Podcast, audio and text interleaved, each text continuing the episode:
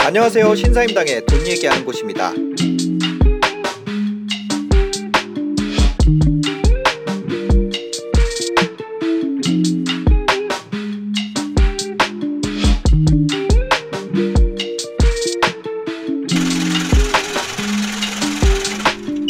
주식 이게 삼성전자 7만 원도 깨졌었잖아요. 예, 그때 제가 샀죠.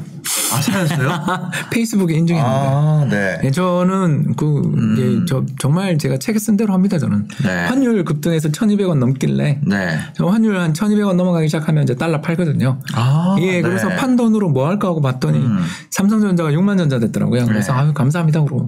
삼성전자 같은 경우는 앞으로 어떻게 될 거라고 생각을 하세요? 어, 굉장히 미래는 밝지만 당장은 재미없죠. 아 굉장히 미래 밝다. 예, 굉장히 미래가 밝은 이유는 딱 하나예요. 저 일본 키옥시아가 망했으니까. 일본 어떤 게 망했다? 키옥시아 옛날 도시바. 아, 아, 옛날 플래시 메모리. 네, 예, 예. 도시바는 알죠. 예, 그 도시바 엄청 좋은 회사입니다. 근데 이 네. 도시바가 그 옛날에 뭘 샀냐면 웨스팅하우스라는 네. 핵발전소 개발 회사를 샀어요. 음, 근데 2011년 저 동일본 대지진 이후에 네. 그 저기 그 다이이치 원자로 폭발 사고 나고 하면서 네, 네. 원자로를 누가 요새 새로 짓습니까? 아, 그러니까 짓더, 짓더라도 굉장히 많은 문제가 수반되잖아요. 네. 네, 그러다 보니까 웨스팅하우스가 웨스팅 하우스가 음. 부실화되면서 도시바까지 함께 넘어가게 된 거예요. 그런데 도시바 입장에서는 돈이 될 만한 우량 자산을 팔아야 살 수 있잖아요. 네, 네. 웨스팅 하우스를 누가 사겠어요. 어, 그리고 그 웨스팅 하우스도 아마 시장 시가 총액의 두 배인가 세 배를 주고 샀을 거예요. 네. 비싸게 샀거든요. 네. 그러니까 뭐 M&A라는 게 그렇죠, 뭐. 그리고 그렇죠. 사실 그 핵발전이나 이런 부분이 어 원래는 되게 최첨 최첨단 예, 산업이었고 잘될 줄 알았죠. 예, 그러니까 그- 리고 우리나라 미래는 이제 핵 분열이 아니라 핵 융합에 있다. 그렇죠, 그렇죠. 막 그런 얘기하면서 그 핵 융합 관련주들도 엄청나게 각광받던 시기가 있었잖아요. 그렇죠. 또 신재생 에너지들이 첨두 발전은 네, 네. 문제, 이 문제가 있기 때문에 그 기저 발전 음. 이걸 하기 위해서는 핵 발전소가 불가피하다라는 이야기를 하면서 실제로 뭐 중국 같은 데 엄청 짓잖아요. 네, 네. 아니, 그런데 이제 어, 돌발적인 그 일이 터진 거예요. 터지고 나니까 도시바 입장에서 이제 망할 지경이 되니까 음. 할수 없이 도시바가 가지고 있는 세계 제2위의 낸드 플래시 우리 이 SSD 있잖아요. 네. 이거 옛날 하드디스크를 대체하고 있는 네, 이 네. 반도체. 요즘엔 거의 다 SSD 쓰죠. 그렇죠. 그리고 네. 스마트폰이 요새 뭐 네. 기본이 256기가, 음. 512기가니까 네. 이거를 전부 다 다 만들어내는 게 도시바니까. 음. 그래서 이걸 팔았는데 이제 결국 이번에 미국의 웨스틴 웨스틴 하우스인가요? 가- 가만자 어, 웨스턴 디지털 아 힘들었다 WD라고 맨날 음. 네네. 그러니까 약자만 들으니까 아, full name이 기억이 안 나요. 아무튼 여기 팔라고 지금 그러거든요. 우리나라 SK 하이닉스도 지분 일부 샀고요. 아. 이런 식으로 해서 이제 그 어, 최상위 반도체 회사들이 네. 과점이라고 하죠. 아. 예, 예. 그러니까 플레이어들이 계속 줄고 있어요. 네. 어, 거기다가 삼성전자가 유일하게 잘 못하는 게 네. 사실은 파운드리라고 해서 그 이제 조립해 주는 건데 네. 위탁 생산하는 곳인데 그 위탁 생산 쪽에서도 TSMC가 너무너무 잘해서 그렇지 1등인 대만의 네. 타이완 세미컨덕터가 너무 잘해서 그렇지 삼성전자가 사실 그렇게 못하는 것도 아니고 더군다나 음. 여러 그 비싼 노광 장비들 이런 것들 한 대에 막 수조 원 하는 어마어마한 고가 장비들을 투입해서 최첨단 가공 설립 설비를 갖추고 있는 회사가 반도체 회사들 중에서도 몇 개 없을 정도로 이게 어마어마한 어, 그 투자 경쟁이 벌어지고 있는 업계예요. 이게 장치 산업이네요. 그렇습니다. 그래서 네.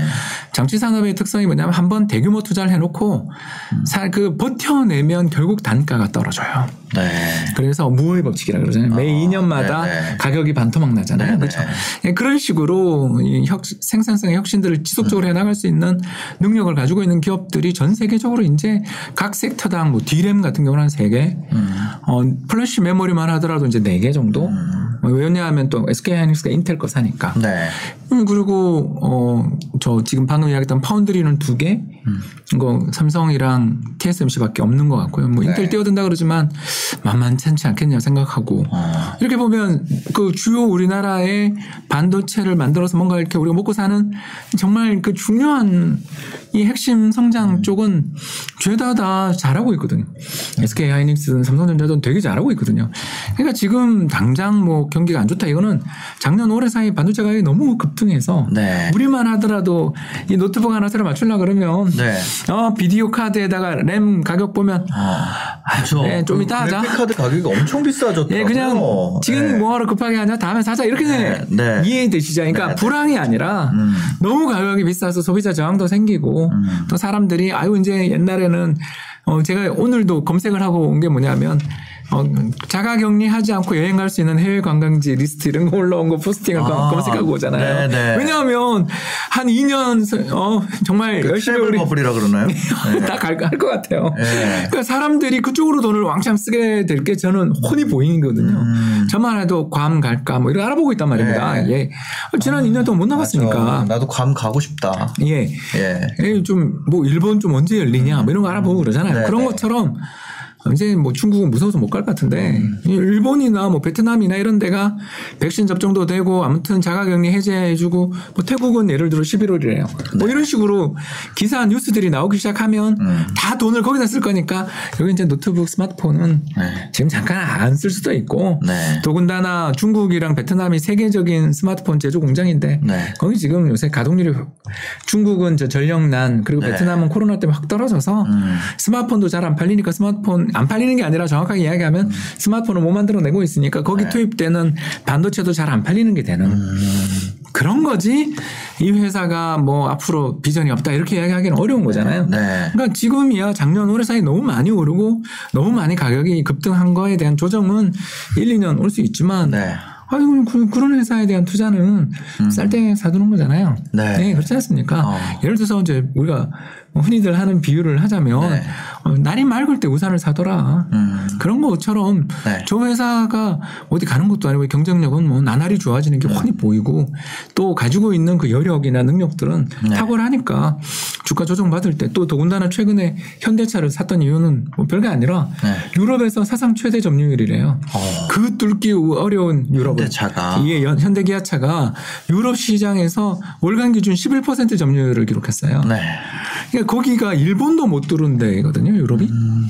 일본은 미국 시장과 동남아를 잘 뚫었지. 네, 네. 유럽은 못 뚫었거든요. 이 유럽 여행 가보신 분 알잖아요. 일제차 거의 못 보시잖아요. 네. 예, 대부분 독일 차들이 꽉 잡고 있고 아니면 피아트 이제 지금은 합병됐지만 아무튼 그런 회사들 차가 꽉 잡고 음. 있는 지역들이었는데 현대차나 기아차가 월간 기준이긴 하지만 11% 연간 기준 9%대 이상이 나왔다는 건 2010년 전후에서 미국 시장 점유율을 막 올려나가고 북미 올해 이 차를 네, 석권하던.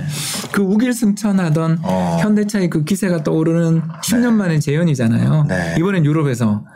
예, 이런 상황이라는 점을 생각하면 음. 거기도 역시 차량용 반도체 없어서 많이 팔지를 못하니까 그러니까 가격에는 거의 반영이 안 되지만 음. 네. 우리나라 기업들의 경쟁력이 어디 가는 게 아니니까 특히. 전환 시점 아까 이야기했던 반도체 같은 데는 과점화 그리고 자동차 같은 경우는 전장화 and 그죠 ADAS라고 우리 그러죠. 네. 그래서 뭐 거의 컴퓨터처럼 되잖아요. 네, 그 네.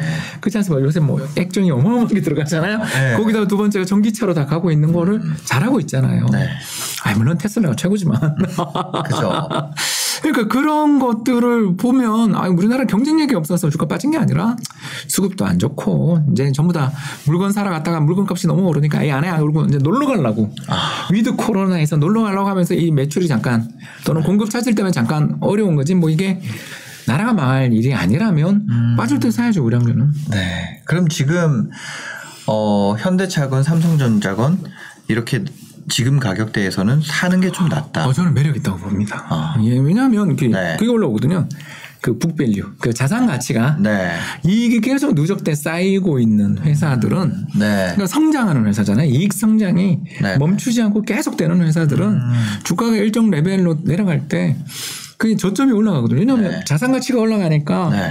주가가 조정을 받더라도 지난번 저점보다 위에서 조정을 받아야 네. 합리적이잖아요. 네. 그러니까 예를 들어서 지난번 저점이 4만 원대, 정확하게 말하면 3만 원도 잠깐 갔다 왔잖아요. 네. 3만 전자. 네, 네. 아, 그러면 이번에 저점은 작년 올해 사이에 2017년 이후 최대 이익이 아마 나고 있는 것 같은데 그 2017년, 18년 수준을 넘을지는 모르지만 아무튼 역사상 최대 이익이 지금 나고 있으니 네. 저 이익이 쌓이고 저걸 투자로 가서 어디 노는 것도 아니고 다 노광 장비나 이런 어마어마하게 좋은 장비들을 사는 경쟁력을 개선시키는 방향으로 투자가 되고 있다면 저점은 올라가야 되는 거 아니냐. 어. 그러면 이제 낙관적으로 보면 야 이렇게까지 이익 많이 났으니까 지난번 저점이 4만 원 전후였으면 네. 이번에는 한 5, 6만 원 아니겠냐. 음. 뭐 이렇게 본다면 그게 저점이라고 보면 네. 6만 원대 가서 사는 게 그렇게 뭐 거기서 조정 받아봐야 10몇 프로인 거잖아요. 네, 그렇죠. 예, 그 정도는 주식 시장은 하루거리니까. 어. 아유, 주식이라는 게 아시잖아요. 우리 1년에 20% 조정으로 끝나면 아, 정말 평온한 한 해였다 그러잖아요. 우리. 아무튼 제가 하고 싶은 이야기가 뭐냐면 주식은 1년에 플러스 마이너스 한 15% 그러면 30% 밴드 정도는 네. 일상 다반사잖아요. 50% 가야 아, 힘들었다 그러는 거지. 네, 네, 네. 그러니까 그 정도로 주가가 급등락하는 게 주식의 그 운명인데 그 주식의 운명에서 보면 밑에 자산이 쭉쭉쭉쭉 쌓여서 북밸류가 계속 쌓이는 네, 네. 자산의 가치가 우상향하고 있는 회사가 크게 조정을 받았다. 고점에서 그것도 30% 40% 조정받았다. 네. 살만하죠 뭐. 그게 바닥이 언젠지를 몰라서 네. 뭐 이게 아니 이게 바닥이 아니면 아쉽겠지만 음. 그럼 돈 빠지면 아까 이야기한 것처럼 환율이 1,200원 또 올라가면 네. 지금 다시 1,180원이지만 어. 또 1,200원 이상 올라가면 네. 또 팔아서 하면 될 거 아니에요. 어. 그죠. 네. 아, 그러면은 그거를 팔 때, 달러 팔 때 한 뭐 얼마나 한 10% 정도 파세요? 음. 달러에. 그렇게는 안 하고요. 네. 그럼 제가 달러 전체 다 파세요? 예, 예, 예를 들어서 뭐 제가 이제 50만 불 있다. 네. 그러니까 가정이죠. 네네. 계산하기 쉽게 하려고 그러면 10만 불씩 한 달 단위로. 음. 음, 그러니까 한 달이 한 1,200원. 20%씩? 예, 그렇게. 아. 그러면 다섯 개월 5달 5개월 정도에 걸쳐서 네네네. 그 꾸준히 팔 수 있잖아요. 그러니까 분할 매매를 하려고 이랬습니다. 옛날에는 네. 세 달에 걸쳐서 보통 했었는데 음. 지난번 그 코로나 쇼크 때 네. 어, 뭐 달러 팔고 주식 사자마자 물리고 달러 팔고 주식 사자 말고 물리는 걸 네. 1, 2, 3월 했잖아요. 네네네네. 아, 그러면서 아, 너무 빨리 팔았다라는 거에 대한 좀 제가 반성이 있어서 어, 또 운영 규모도 이제 좀 커졌으니까. 이제는 5개월 정도로 나눠서 하고 있어요. 5개월 정도. 음, 그렇게 하려고 애를 쓰고 있어요.